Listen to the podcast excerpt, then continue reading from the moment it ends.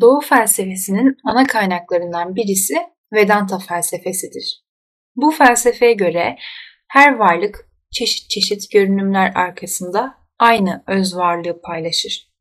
Renk renk, biçim biçim görünümlerin ardında evrenin gerçek böylesiliği yatar.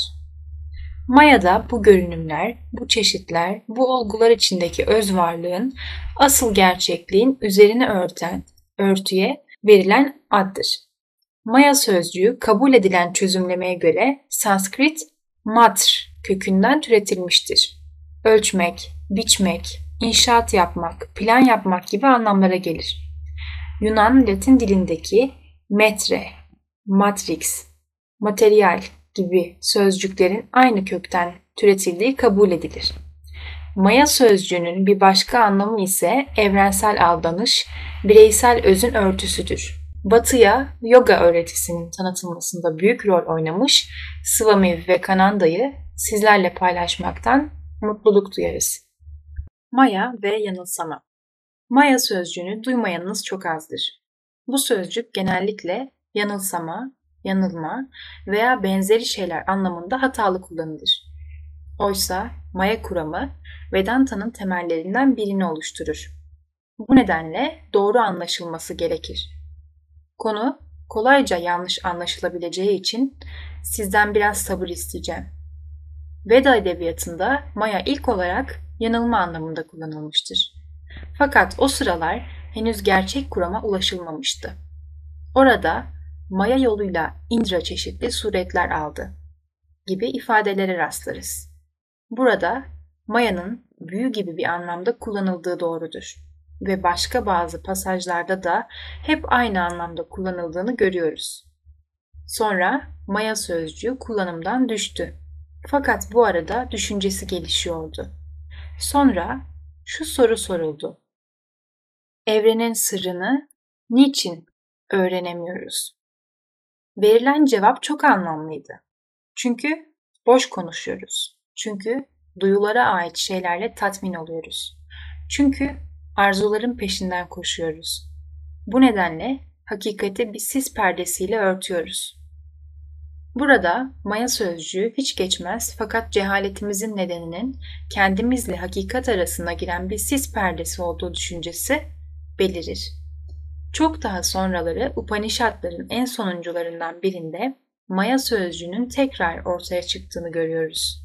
Fakat bu sefer sözcük dönüşüme uğramış, yeni bir anlam kazanmıştır. Kuramlar ortaya atılmış, yinelenmiş, başka kuramlar gündeme gelmiş ve sonunda Maya düşüncesi değişmez bir niteliğe bürünmüştür. Shivetashvarata Upanishad'da şunu okuyoruz. Bilin ki doğa mayadır ve bu mayanın hükümdarı Tanrı'nın kendisidir. Filozoflarımıza gelince bu maya sözcüğüyle çeşitli biçimlerde oynandığını görüyoruz. Ta ki Büyük Şankaraçarya'ya gelene dek. Maya kuramıyla Budistler de bir miktar oynadılar. Fakat onların elinde bu kuram daha çok idealizme benzer bir hal aldı ve günümüzde Maya sözcüğüne verilen anlam da genellikle budur. Hindular dünyanın Maya olduğunu söylediklerinde insanların aklına ilk gelen dünyanın bir yanılsama olduğu fikridir. Budist felsefecilerden geldiği biçimiyle bu yorumun bir dayanağı var. Çünkü bir kesim filozof dış dünyanın varlığını tümüyle inkar ediyordu. Fakat aldığı son biçimiyle Vedanta'daki Maya ne idealizmdir ne realizm ne de kuram. O basit bir durum tespitidir.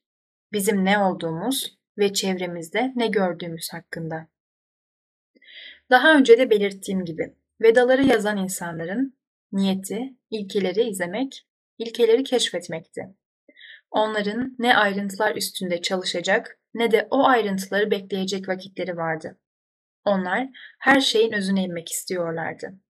Ötelerden bir şey onları çağırıyordu ve onlar bekleyemiyorlardı.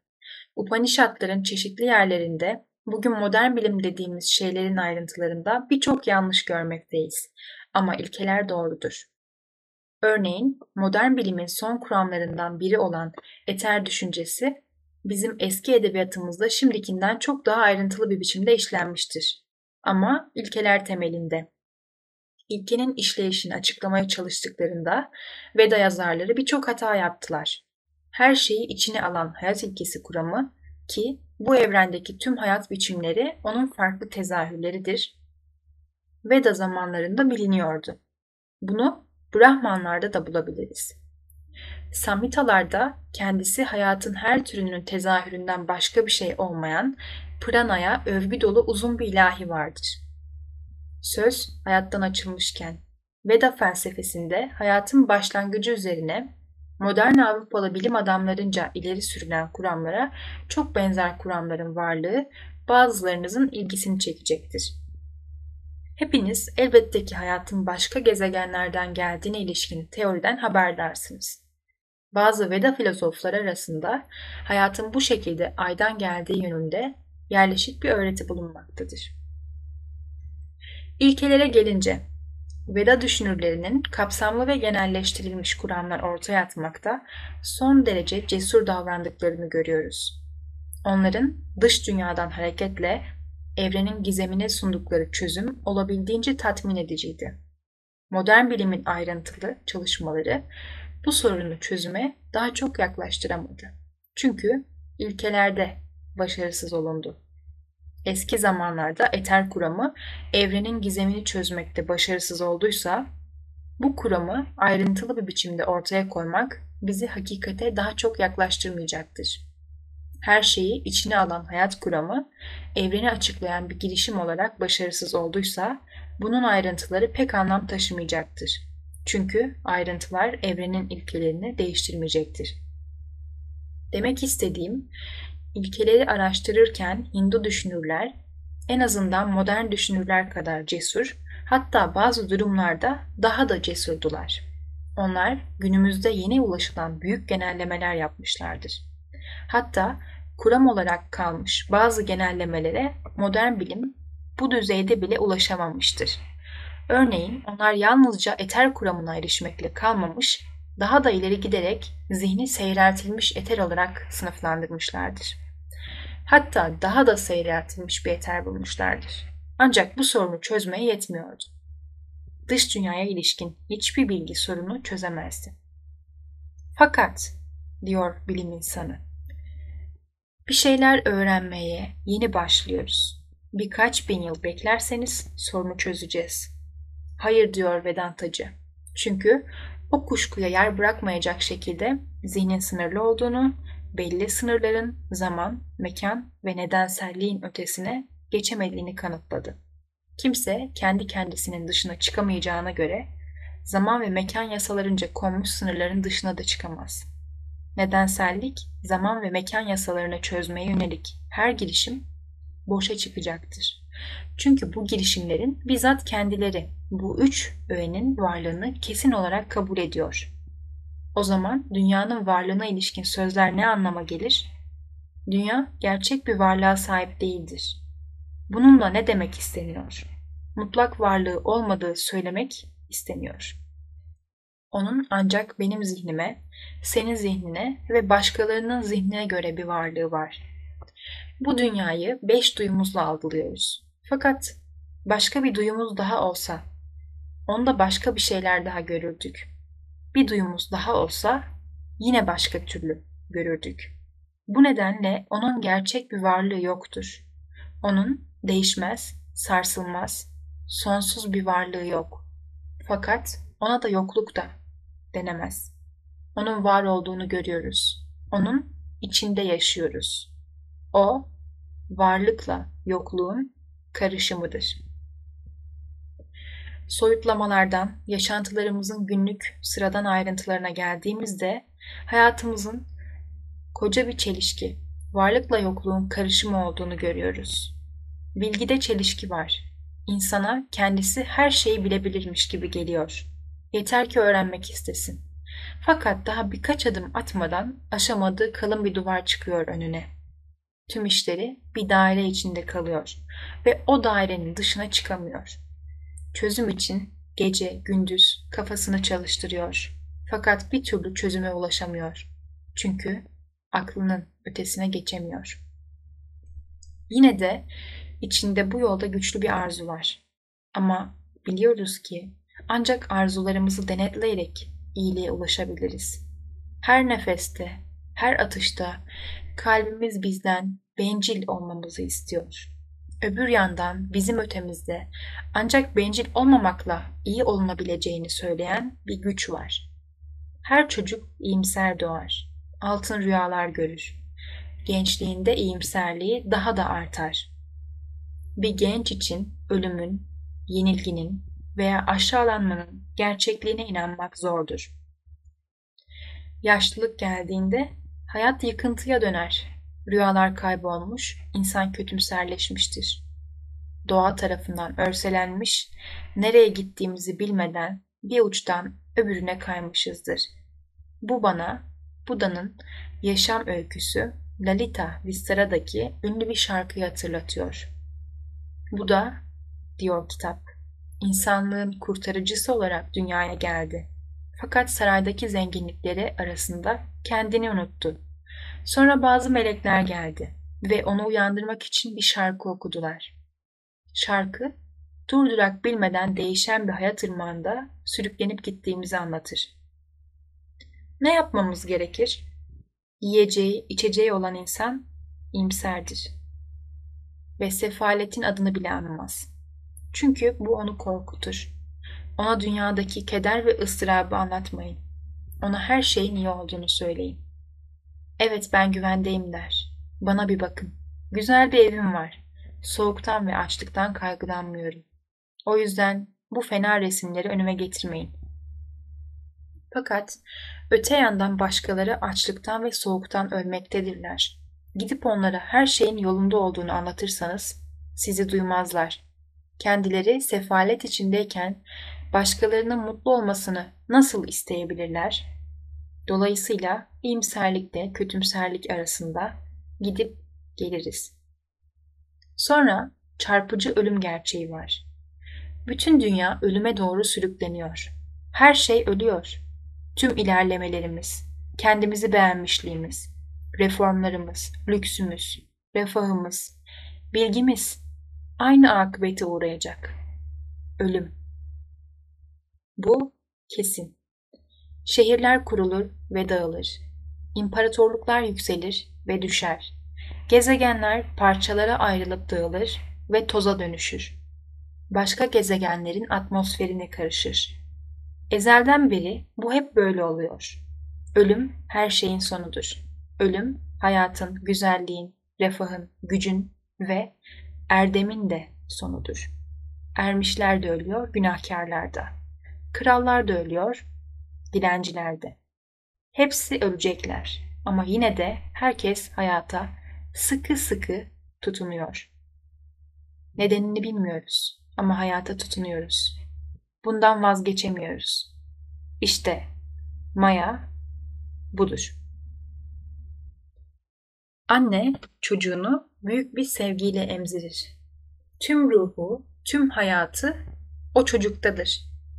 Çocuk büyür, gelişir, yetişkin olur ve alçak ve zalim biri olduğunda annesini her gün itip kakar ve döver.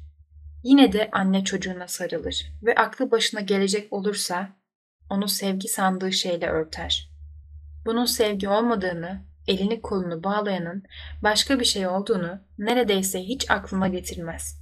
Ne kadar uğraşırsa uğraşsın bu bağı söküp atamaz. İşte Maya budur.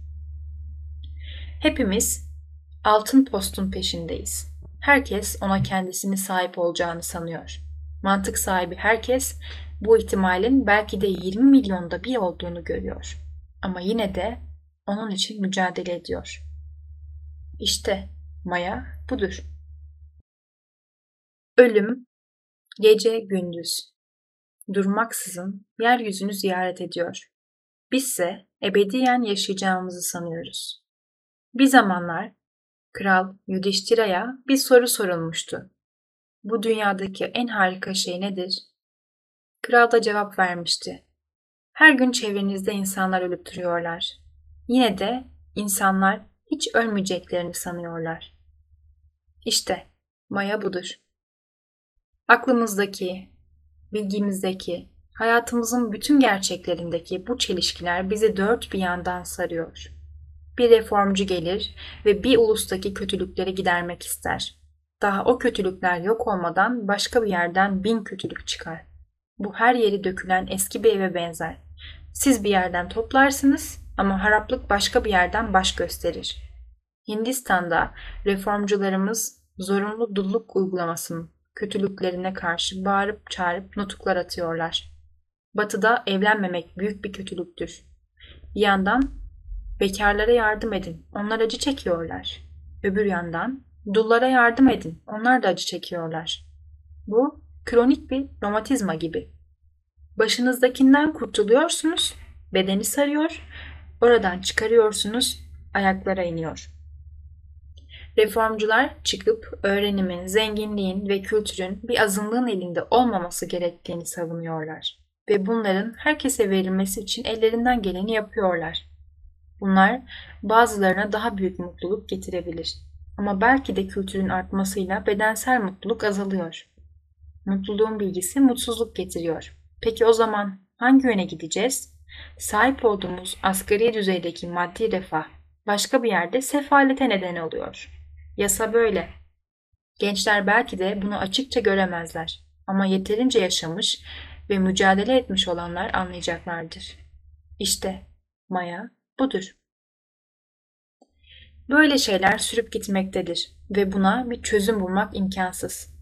İyi de niçin böyle olsun? Bunun cevabını vermek mümkün değil. Çünkü soru mantıklı bir biçimde ortaya konulamaz. Olgularda ne nasıl ne de niçin olmaz. Sadece bir şeyin öyle olduğunu ve onun çaresini bulamadığımızı biliriz. Hatta onu idrak etmek, zihnimizde onun tam bir imgesini oluşturmak bile gücümüzü aşar. Peki öyleyse bunu nasıl çözebiliriz? Maya, bu evrenin gerçeği onun nasıl sürdüğü üstüne bir beyandır. Bunları işiten bundan genellikle korkar. Fakat cesur olmalıyız. Gerçekleri gizleyerek bir şeye çare bulunmaz. Hepimizin bildiği gibi peşinden köpekler gelen yabani bir tavşan kafasını kuma gömer ve kendini güvende sanır. Biz de kendimizi iyimserliğe gömersek o tavşandan farkımız kalmaz. Üstelik hiçbir şeye çare de olamayız. Buna itiraz edenler olabilir ama onlar genellikle hayatta güzel şeylere sahip olan kişilerdir. İngiltere'de kötümser olmak son derece zordur. Herkes dünyanın ne kadar iyiye gittiğinden, ne kadar ilerlediğinden söz eder. Oysa bu kendilerinin dünyası. Yine eski konular gündeme geliyor. Dünyadaki tek gerçek din Hristiyanlık olmalı. Çünkü zengin olanlar Hristiyan uluslar. Fakat bu iddia kendisiyle çelişiyor. Çünkü Hristiyan ulusların refahı Hristiyan olmayanların talihsizliğine bağlı. Sömürecek birileri olmalı. Düşünün ki bütün dünya Hristiyan oldu. O zaman Hristiyan uluslar da yoksullaşırdı. Çünkü sömürecek başka bir ulus kalmazdı. Dolayısıyla bu sav kendi kendini çürütüyor. Hayvanlar bitkilerle, insanlar hayvanlarla. Daha da kötüsü birbirleriyle, güçlüler zayıflarla besleniyorlar. Her yerde bu böyle sürüp gidiyor. İşte maya budur. Bunun çözümü ne? Her gün çeşitli açıklamalar işitiyor ve uzun vadede her şeyin yoluna gireceğini duyuyoruz. Bunun mümkün olduğunu kabul etsek bile işlerin düzelmesi böyle şeytani bir yolla mı olmalı? Niçin iyilik yoluyla iyilik yapılamıyor da iyilik böyle şeytanlıklarla geliyor? Günümüz insanların torunları mutlu olacaklar. Peki şu anda niçin bunca acı çekilmek zorunda? Bir çözümü yok. İşte maya budur.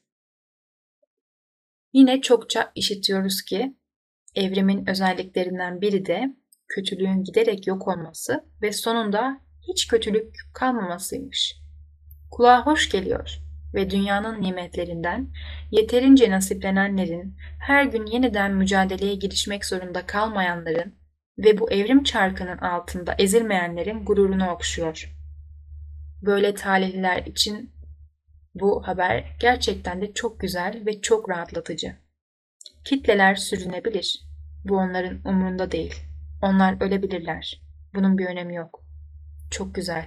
Ama bu saf baştan sona temelsiz. Birincisi, görünen biçimleriyle iyinin ve kötünün iki mutlak gerçeklik olduğunu kabul ediyor. İkincisi ve daha da kötüsü, dünyada iyiliğin miktarının arttığını, kötülüğün de miktarının azaldığını varsayıyor.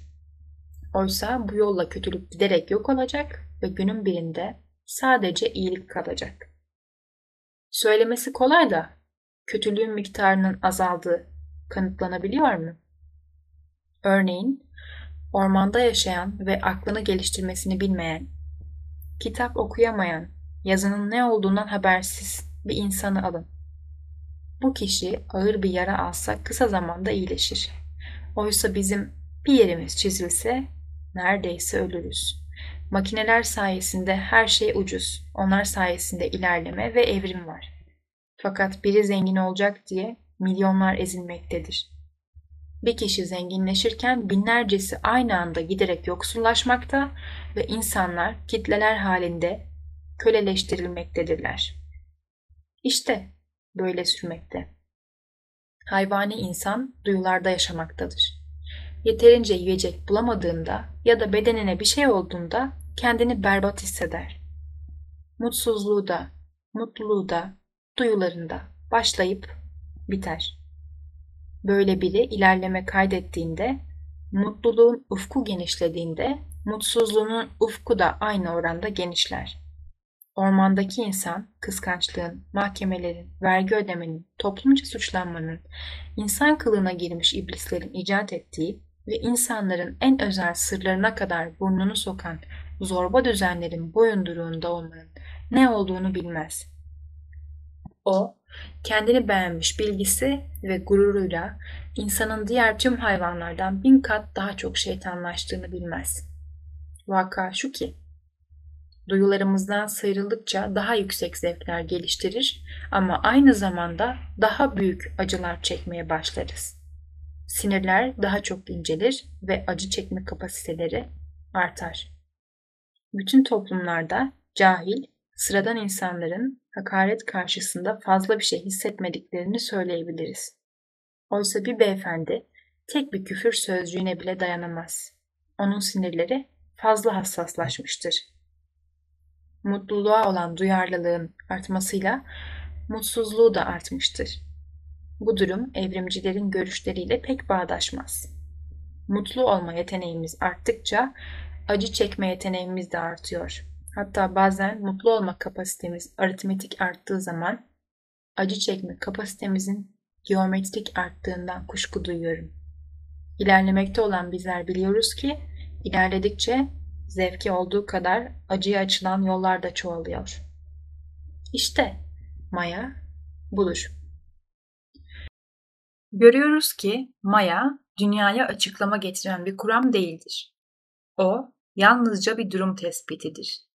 O yalnızca varoluşumuzun temelinde çelişki yattığını, nerede bir iyilik varsa orada kötülük de olması gerektiğini, nerede kötülük varsa orada biraz da iyilik olması gerektiğini, nerede hayat varsa onu bir gölge gibi ölümün izlemesi gerektiğini gülen herkesin ağlaması, ağlayan herkesin gülmesi gerektiğini söyler. Ayrıca bu durumun bir çaresi de yoktur. Sahiden de iyinin hükümran olacağı ve kötünün ortadan kalkacağı, yalnızca güleceğimiz ve hiç ağlamayacağımız bir zamanın geleceğine inanabiliriz. Oysa eşyanın doğasına göre bu imkansızdır. Çünkü koşullar değişmeyecektir. Nerede bizi gülümsetmeye gücü olan bir şey varsa orada bir de ağlatacak bir etken vardır. Nerede mutluluğa neden olacak bir güç varsa orada bize acı çektirecek bir şey de vardır. Dolayısıyla Vedanta felsefesi ne iyimserdir ne de kötümser. O her iki görüşü de dile getirir ve her şey olduğu gibi ele alır. Bu dünyanın iyinin ve kötünün, mutluluğun ve mutsuzluğun bir karışımı olduğunu ve birindeki artışın öbüründe de artışı zorunlu kıldığını kabul eder. Hiçbir zaman salt iyi veya kötü bir dünya olmayacaktır. Çünkü bu düşünce kendi içinde çelişiktir. Bu çözümlemenin açığa çıkardığı büyük sır, iyinin ve kötünün birbirinden bağımsız iki varlık olmadıklarıdır.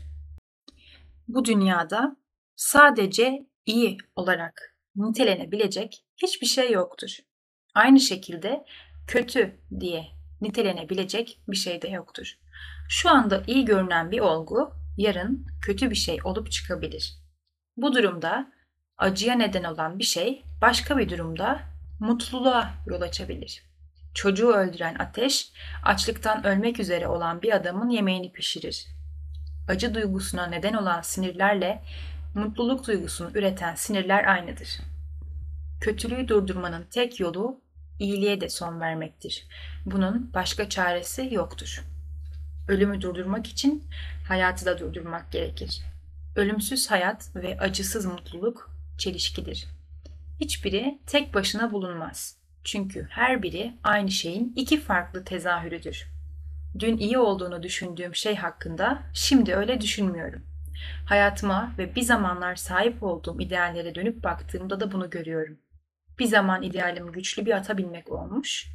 Başka bir zaman belli bir şekerleme çeşidi yapabilirsem mutlu olacağımı düşünmüşüm. Sonra bir karım, çocuklarım ve bolca param olduğunda bundan büyük hoşnutluk duyacağımı hayal etmişim. Bugünse bu ideallere çocukça düşünceler diye gülüyorum. Vedanta der ki, bir zaman gelir ve bireyselliğimize çok değer veren ideallerimize güleriz. Hepimiz sahip olduğumuz bedenleri mutlu olacağız düşüncesiyle sonsuza dek korumak ister. Ama bir zaman gelecek bu düşüncelere güleceğiz.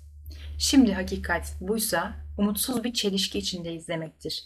Ne varlık ne yokluk, ne acı ne mutluluk. Fakat ikisinin karışımı. Madem öyle Vedanta ile diğer felsefe ve dinler ne işe yarar? Hepsinden öte iyi işler yapmanın mantığı nedir? Akla ister istemez böyle bir soru gelir. Kötülük yapmadan iyilik yapmak mümkün değilse ve ne zaman mutluluk getirmek istesek acı da beraberinde gelecekse insanlar size sorarlar. Niçin iyilik yapalım ki? Cevap öncelikle acıyı azaltmaya çalışmamız gerektiğidir. Çünkü kendimizi mutlu etmenin tek yolu budur. Hepimiz er ya da geç bunun farkına varacağız. Zeki olanlarımız biraz daha erken anlar bunu. Ahmaklarımızsa biraz daha geç. Ahmak olanlarımız bu keşfe büyük değer verir. Akıllarımız biraz daha az önemser. İkincisi, kendi payımıza düşenleri yapmalıyız. Çünkü bu çelişkili hayattan bir çıkış bulmanın tek yolu budur. Bu evreni iyiliğin ve kötülüğün güçleri birlikte ayakta tutuyorlar. Ta ki biz rüyalarımızdan uyanana ve çamurdan pasta yapmayı bırakana, bundan vazgeçene dek. Bizler bu dersi öğrenmek zorundayız. Ama bunun için çok uzun zaman geçmesi gerekecek. Almanya'da sonsuzun sonlu hale gelmesi esasına dayalı bir felsefi sistem kurma çabaları görüldü. Böyle girişimler İngiltere'de de oldu. Söz konusu felsefecilerin konumlarını sonsuzun bu evrende tecelli etmeye çalıştığı ve bunu bir gün başaracağı biçiminde açıklayabiliriz. Her şey iyi güzel, üstelik sonsuz ve tecelli sözcüklerini de kullandık. Fakat felsefeciler doğal olarak sonunun sonsuzu nasıl ifade ve temsil edebileceğinin mantıksal dayanağını soruyorlar. Mutlak ve sonsuz. Ancak sınırlanırsa bu evren haline gelebilir. Duyularla, zihinle veya akılla gelen her şey sınırlanmak zorundadır. Ve sınırlının sınırsız olması tek kelimeyle saçmadır ve asla mümkün değildir. Öte yandan Vedanta mutluğun veya sonsuzun sonunda tecelli etmeye çalıştığının doğru olduğunu söyler. Ama gün gelecek, bunun imkansız olduğunu görecek ve ardından da geri çekilmeye başlayacak. İşte gerçek dinin başlangıcı da bu vazgeçiş olacaktır. Şimdilerde vazgeçmenin sözünü etmek bile zor. Amerika'da benim 5000 yıldır ölü toprağa serpilmiş olan bir ülkeden geldiğim ve vazgeçmekten söz ettiğim anlatılıyor.'' İngiliz felsefeciler de belki böyle söylüyorlardır. Yine de gerçekten dine giden yol budur. Vazgeç ve feragat et. İsa ne demişti? Benim uğrumda hayatını kaybeden onu bulacaktır. O, hiç bıkmadan feragatin kemale giden tek yol olduğunu söyledi. Bir zaman gelecek ve zihin bu uzun ve korkulu rüyadan uyanacak, çocuk oyundan vazgeçecek ve annesine geri dönmek isteyecek.'' Arzu, arzunun tatmininden asla doymaz. Bu onu ancak azdırır. Tıpkı yağ atıldığında ateşin daha da kızması gibi. Sözünün doğru olduğunu görecek. Bu insanlığın tatma yeteneğine sahip olduğu tüm duysal, akli ve zihinsel tatminler için geçerlidir. Onlar hiçbir şeydir. Onlar Maya'nın alanı içindedir. Onlar dışına çıkamadığımız bu ağın alanı içindedir. Sonsuza kadar onun içinde koştursak da onun sonunu göremeyiz. Ve ne zaman biraz zevk almaya çalışsak üstümüze bin tane acı yığılır. Ne korkunç. Buna kafa yorduğum zaman Maya kuramının, her şeyin Maya olduğu sözünün en iyi ve tek açıklama olduğunu düşünmeden edemiyorum. Bu dünyada ne çok acı ve sefalet var. Oysa gezdiğiniz zaman bir ulusun acılarını bir şekilde, başka bir ulusun acılarını başka bir şekilde tedavi etmeye çalıştığını görürsünüz. Aynı kötülük farklı ırklarca ele alınmakta, onu kontrol altına almak için çeşitli girişimlerde bulunulmakta ama yine de hiçbir ulus başarılı olamamaktadır. Bir noktada asgari düzeye indirildiğinde bakıyorsunuz ki başka bir noktada bir yığın kötülük baş göstermiş. Bu böyle devam eder. Hindular ırkları içinde yüksek bir iffet düzeyi tutturabilmek için çocuk yaşta evliliği onaylamışlar. Ancak bu ırkın niteliğini düşürmüştür. Öte yandan ben bunun ırkın iffetini koruduğunu inkar edemem. Hangisini istersiniz? Bir ulusun daha iffetli olmasını isterseniz çocuk evliliği yüzünden erkekleri ve kadınları zayıf düşürürsünüz. Öte yandan İngiltere'de durum daha mı iyi? Hayır. Çünkü iffet bir ulusun hayatıdır. Tarihe baktığınızda bir ulusun ölümünün ilk belirtisinin iffetsizlik olduğunu görmüyor musunuz? İffetsizlik baş gösterdiğinde o ırkın sonu görünmeye başlamıştır. Öyleyse bu acılara çözüm nereden bulacağız? Çocukların eşlerini anne babalar seçtiğinde bu kötülük en aza indirilmiş olur. Hindistan'ın kızları duygusal olmaktan çok pratiktirler. Fakat hayatlarında şiire pek az yer kalır. Yine kendi eşlerini kendilerini seçen insanlara da bu pek mutluluk getirmiyor gibi. Hintli kadınlar genellikle çok mutludurlar. Karı koca arasında pek kavga görülmez. Öte yandan özgürlükler ülkesi ABD'de mutsuz ocakların ve evliliklerin sayısı çoktur. Mutsuzluk her yerdedir. Bu neyi gösterir? Her şeye rağmen onca idealin mutluluk getirmediğini. Hepimiz mutlu olmaya çabalıyoruz. Ama ona biraz sahip olduğumuz zaman başka bir taraftan mutsuzluklar baş gösteriyor. O halde iyilik yapmaya çalışmayalım mı? Hayır. Daha büyük bir şevkle buna çalışmalıyız. Bunu bilmek bizim fanatizmimizi kırmaya yarayacaktır. İngilizler artık fanatizmi bırakacak ve Hintlilere küfretmeyeceklerdir. Başka ulusların göreneklerine saygı göstermeyi öğreneceklerdir. Fanatizm azalacak, yapılan iyi işler çoğalacaktır. Fanatikler çalışamazlar. Onlar enerjilerinin dörtte üçünü boşa harcarlar. Aklı başında, sakin, pratik insanlar iş yaparlar. Dolayısıyla bu fikrin kök salmasıyla iş yapma gücü artacaktır. Bunu bilen daha sabırlı olacaktır. Bir acı veya kötülük gördüğümüzde bu bizim dengemizi bozmayacak ve hayal peşinde koşmayacağız. Bu nedenle dünyanın kendi yolunda gitmek zorunda olduğunu bilmek bize sabır verecektir. Örneğin tüm insanlar iyi olduklarında hayvanlar evrimleşerek insanlara dönüşmüş olacak ve aynı aşamalardan geçmiş olacaklardır.